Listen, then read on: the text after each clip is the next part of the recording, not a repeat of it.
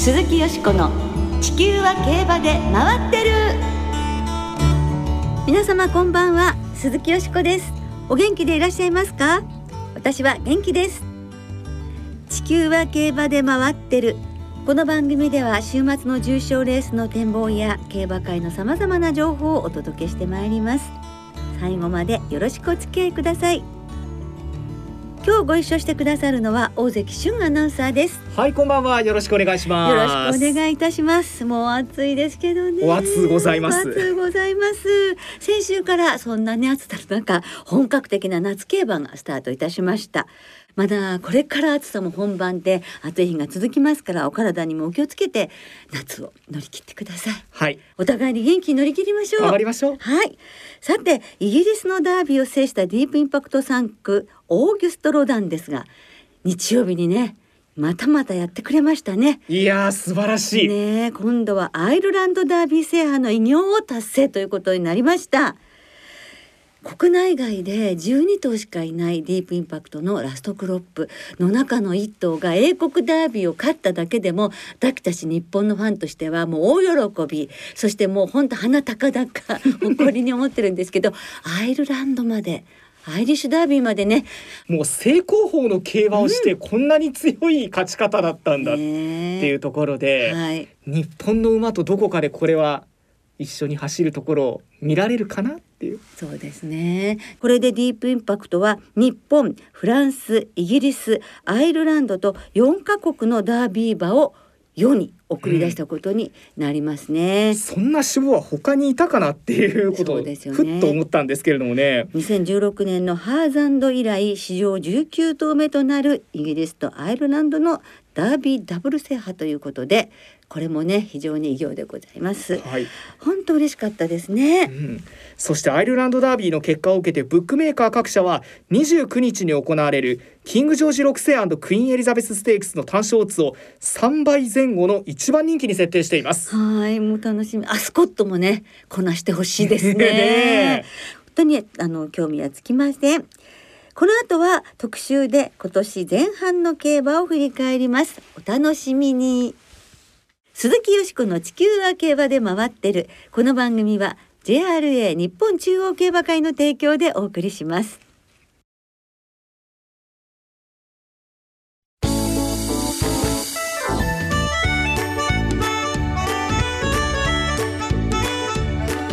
鈴木よしこの地球は競馬で回ってる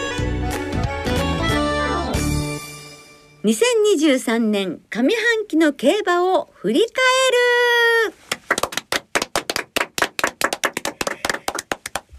ということで今週は今年2023年上半期の競馬をリスナーの皆様からいただいたたくさんのメールをご紹介しながら振り返ってまいります。今年前半も様々な出来事がありましたしはい、感動的なシーンもたくさん見ることができましたね。そうですね早いもんで 本当に前半終わっちゃったんですけそうれどもなんですよねあっという間だったんですけれどもうん、振り返ね。るといろんなことが思い出されますね。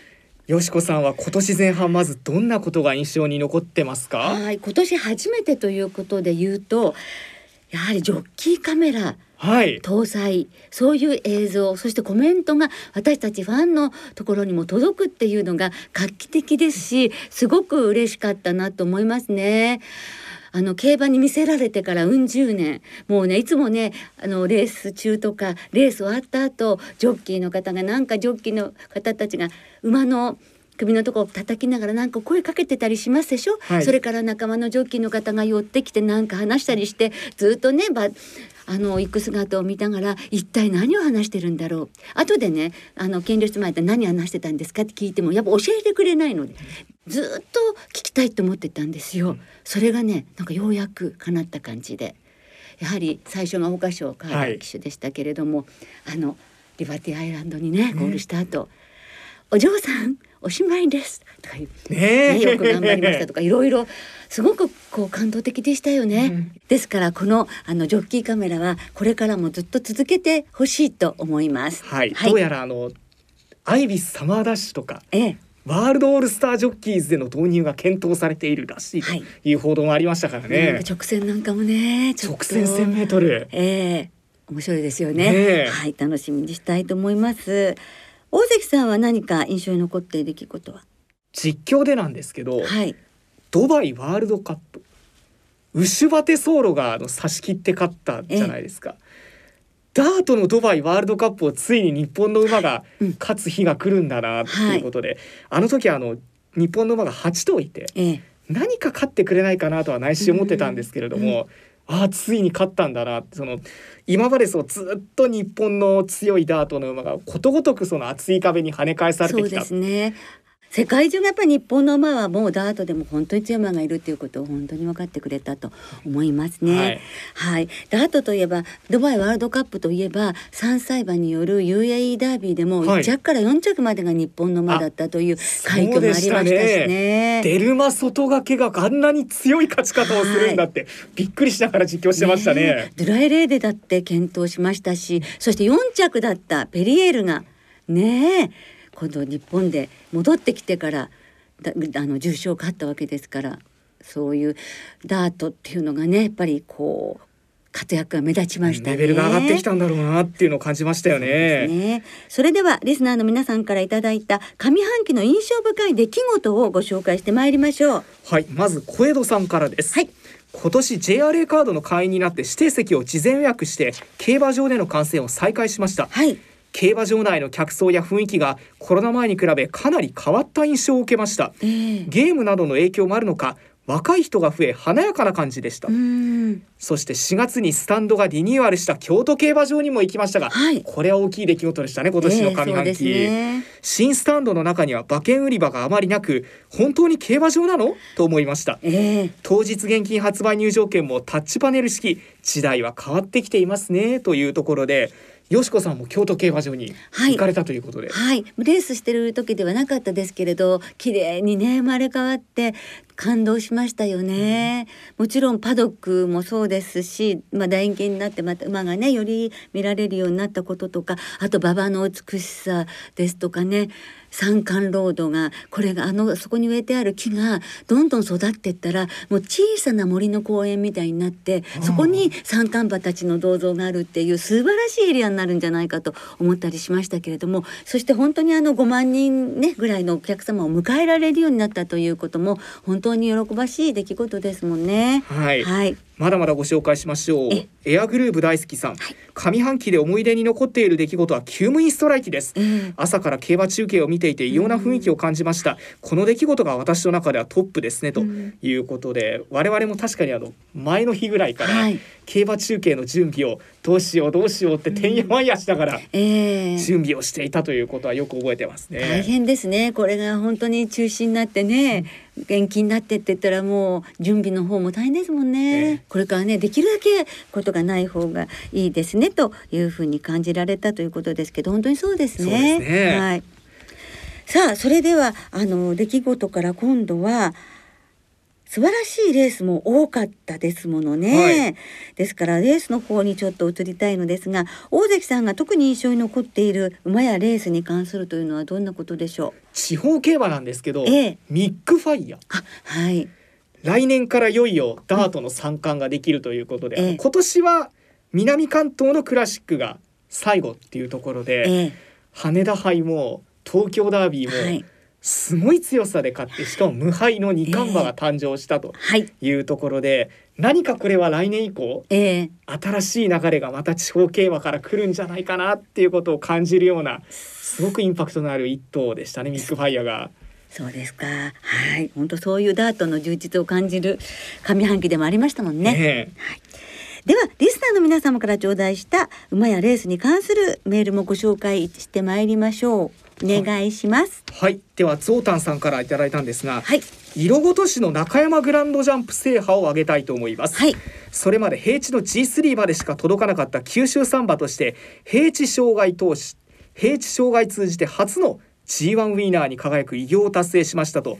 うん。番宣ヌ3区牧田厩舎黒岩騎士もこれ G1 初制覇はい。だったんですよね。ええ日本の競走馬の生産では数少ない九州サンバの可能性をの扉を開いたエポックメイキングな出来事として印象に残りました、はい。しかもあのヨカヨカと同じ本田土俊さんの生産ということで小倉での九州産限定の競争で熊本サンバを本命に狙いそうな気がして残された平地 G1 制覇にも応援したくなりましたということで。はい確か色ごとしは次は小倉サマージャンプが予定されていることで、行ってみれば地元に帰ってくるとい。うことですから、そうです、ね、応援が大変かもしれません。たくさんの方が応援に見えるかもしれませんね。これはちょっと楽しみですね、はい、でもこれも本当にあのおっしゃる通りエポックメイキングなこととして、素晴らしい出来事でしたね。G1 馬が九州からついに出たんだっていうところでしたけれどもね、はい、平成生まれの薮くんさん。上半期のベストレース。桜花賞と優秀品馬オークスです。ディバティアイランド桜花賞は絶望的な位置からの追い込み。優秀牝馬客室と距離が懸念されて不安視されていましたがそれを嘲笑うかのような圧勝劇。私としては近代の名品であるウォッカ、ジェンティルドンナ、アーモンドアイをも超えるような牝馬になると思っています。この先もどんなパフォーマンスを見せてくれるのか本当に楽しみでなりませんと、はい、東京ではウォッカさんさ2023年の上半期ベストレースはリバティアイランドが勝ったオークスです。これもリバティアイランドですね、桜花賞では豪快に追い込みを決めて優秀牝馬では他の馬を突き放すパフォーマンスにしびれました。秋以降の活躍が非常に楽しみですと。ね本当ですね。武田真美子さん2023年上半期の印象深いですイクイノックスが勝った宝塚記念です、はい、現役最強そして世界最強を示した一戦。一頭だけ大外から猛然と追い込んでくる末足は上半期の思い出として強く心に残っていますと。そして人生と競馬はらんださんから、はい、美味しい思いをされたようなんですけれども、えー、私の最も印象に残った上半期のレースは NHK マイルカップです、はい、実はこのレース8番人気のウンブライルが本命9番人気のシャンパンカラーを対抗にしていて見事その2頭で決着しました。おお素晴らしい。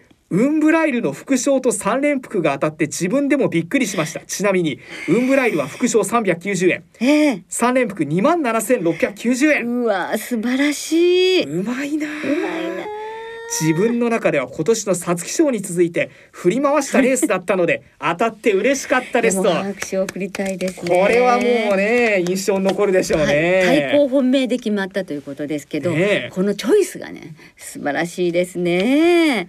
シャンパンカラーもドラメンテということでまたドラメンテね活躍もねリバティアイランドもそうですよね。ね。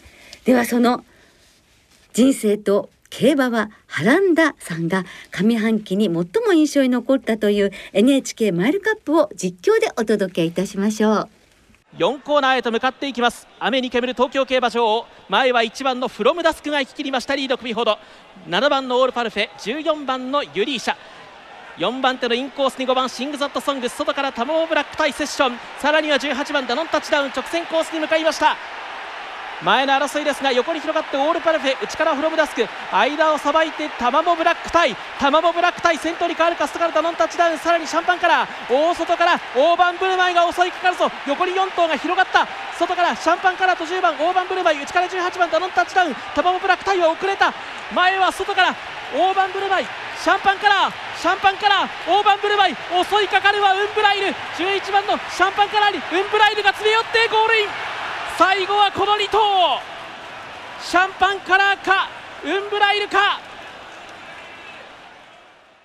いやね激しいゴール前でしたもんね。いや勢いは完全にね、はい、ウンブライルだったんですけれども、えー見事なシャンパンカラーの粘りといいますかね。い、やいや本当手に汗握るゴール前でしたけれどもあの田中剛調教師内田博之騎手そして青山洋一オーナーのあの3人で喜び方がね。なんかこっちまでね嬉しくなるようなねそんなシーンでしたね。ねはい。内田博之騎手がこれ5年ぶりの JRAG1 制覇だったっていうのちょっとびっくりしたと言いますかね。ねなんかこう自信を持ってねのえたところもありだったようですけれども確かに本当にこうね 息を飲むような一戦でございました。たくさん皆様からねいただきましてどうもありがとうございました。では最後によしこさんが上半期最も印象に残ったレースも、はいご紹介いただけますか？はい。リスナーの皆さんからも頂戴いたしましたけれども私もですねリバティアイランドが2冠を達成した5月21日に東京競馬場で行われた G1 オークスですね。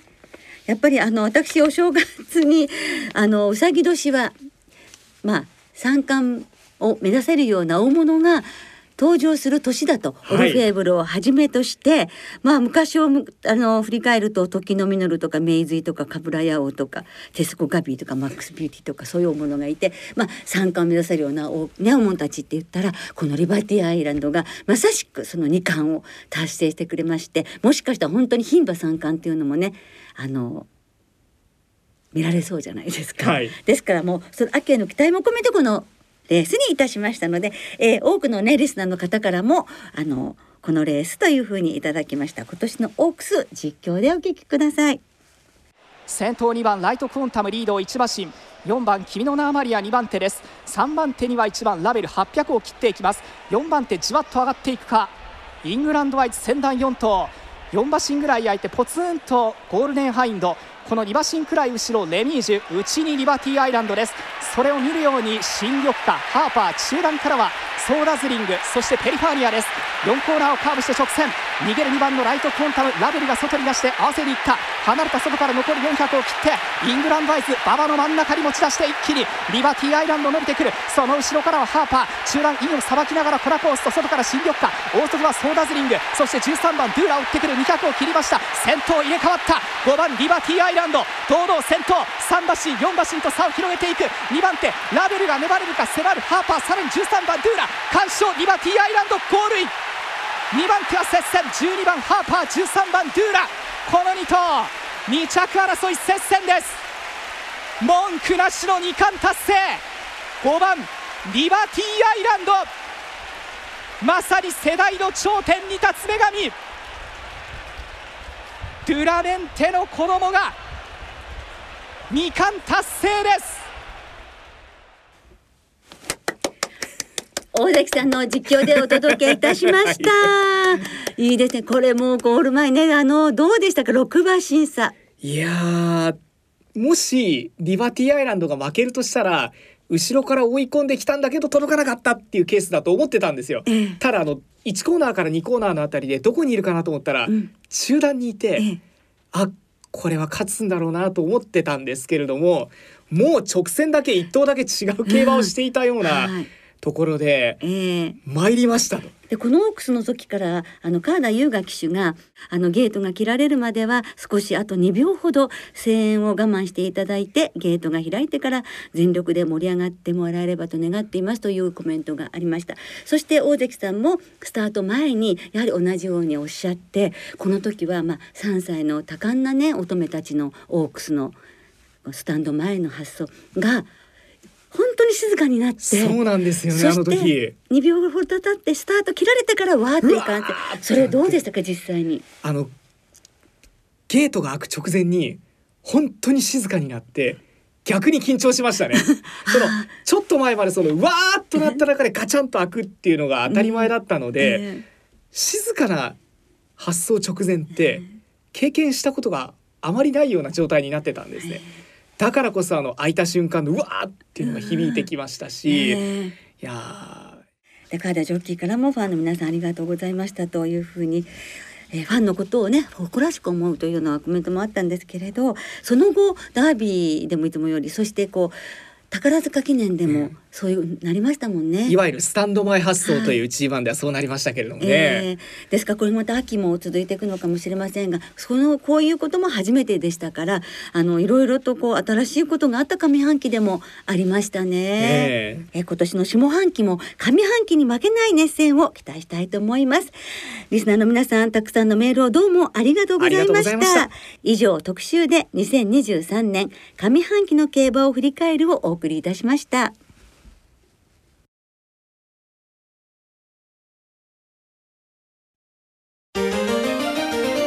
鈴木よしこの地球は競馬で回ってる。ここからは週末に行われる重賞を展望していきましょう。今週は日曜日に福島競馬場で七夕賞同じく日曜日に中京競馬場ではプロキオンステークスが行われます、はい。まずは福島で行われる芝 2000m ハンデ戦の G3 七夕賞の展望です。このレースはサマー2000シリーズの第一戦となっています。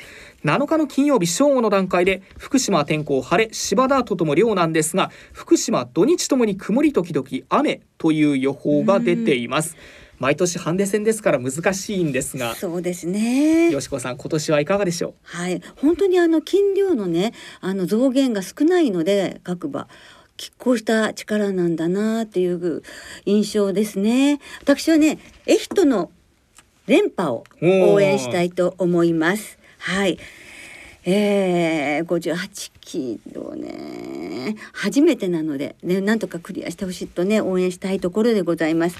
このエヒトからですね流したいんですがバトルボーンフェーンブロッテンそしてセイウンハーデスガロアクリーク。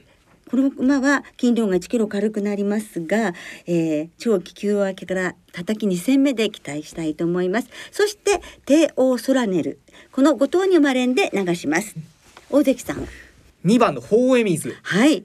内枠の丸田恭介騎手は積極的に買うべしという個人的な馬券の格言がありまして、ね前回マーメイドステークスを追い込んで3着ですから、はコーナー4つの 2000m も合うんじゃないかなとはい。いうところで、去年秋に新潟で新潟牝馬ステークスを勝った時に、ええ。結構な道悪の中で勝ってたんですね。はい。ということは週末馬場が悪くなっても大丈夫じゃないかななというところで鳳凰の冠に丸田騎手、はい。内枠。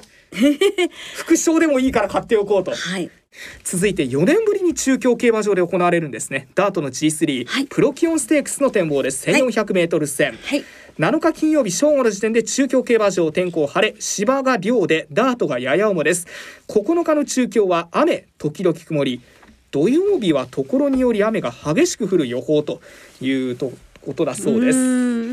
いいメンバーになりました、よしこさんいかがですか？そうですね。私はここはリメイクがねやっぱり前日は海外でしたけれども日本馬最先着でしたしカペラステークス4馬審査つけたあの勝ち方あの時竜の粋なを退けたんですけどその後東京スプリント快勝ですもんね、はい。えーやっぱり実力ありじゃないかと思います。リメイクドン・フランキータガノビューティーシャマルジレトールサンビスタの息子ですね、はい。この5頭のボックスに生まれんで参りたいと思います。大関さんは？中京も得意で湿った馬場で前に行けそうな利点がある7番ドン・フランキー。はい。スピードが活かせれば面白いんじゃないかなというところで、ええ。リメイクを振り切るシーンがあってもいいと思うのでここから行ってみようかなと思います、はい。ではリスナーの皆さんからいただいた予想もご紹介しましょう。お願いします。中堅さん七夕賞雨で馬場が荒れることを予想してヒンドゥタイムズ。プロキオンステークスは本格化して中東でも頑張ったリメイクを本命にしますと。村山オリンピック2023七夕賞は去年のラジオ日経賞を勝ったフェーングロッテンが中心ですが、新潟大商店で道悪ながら空手の2着だったセンハーレスも道悪になれば逃げ切りも。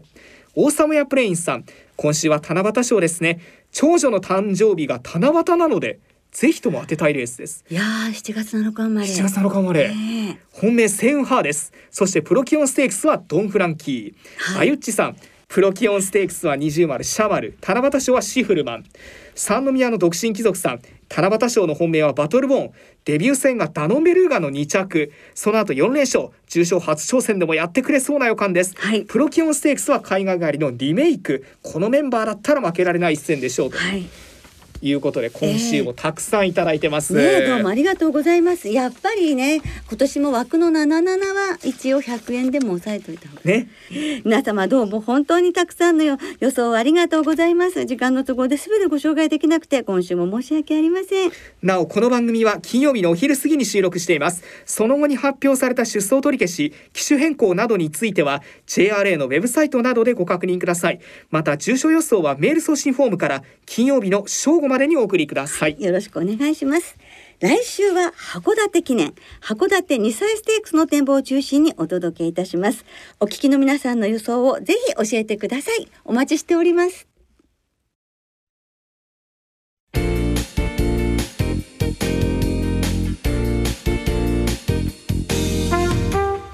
そろそろお別れの時間となりました。今週末は福島中京函館と3つの競馬場でレースが行われます今週の2歳戦は3つの競馬場で新馬戦9つと未勝利戦5つが行われます。その2歳戦は単勝がお得です。JRA の2歳戦全場全レースの単勝を対象に通常の払い戻し金に売上の5%相当額が上乗せされます、はい。よしこさん今週注目されている馬はいますか？はい、あさって日曜日の函館競馬場5レース。芝1800メートルの新馬戦。カルパですね、はい。ソダシの弟くんです。この2回函館4日目芝1800メートルでの初陣というのはソダシと全く同じということで期待したいですね。はい、安城武豊騎手というのもまた注目でしょうね、はい。今週も事前にインターネット購入された指定席券入場券に加え事前予約なしの当日現金発売入場券を購入された方が入場できます。詳しくは JRA のウェブサイトなどでご確認ください。はい、それでは週末の競馬存分にお楽しみください。お相手は鈴木よしこと。大関俊でした。また来週元気にお耳にかかりましょう。鈴木よしこの地球は競馬で回ってるこの番組は JRA 日本中央競馬会の提供でお送りしました。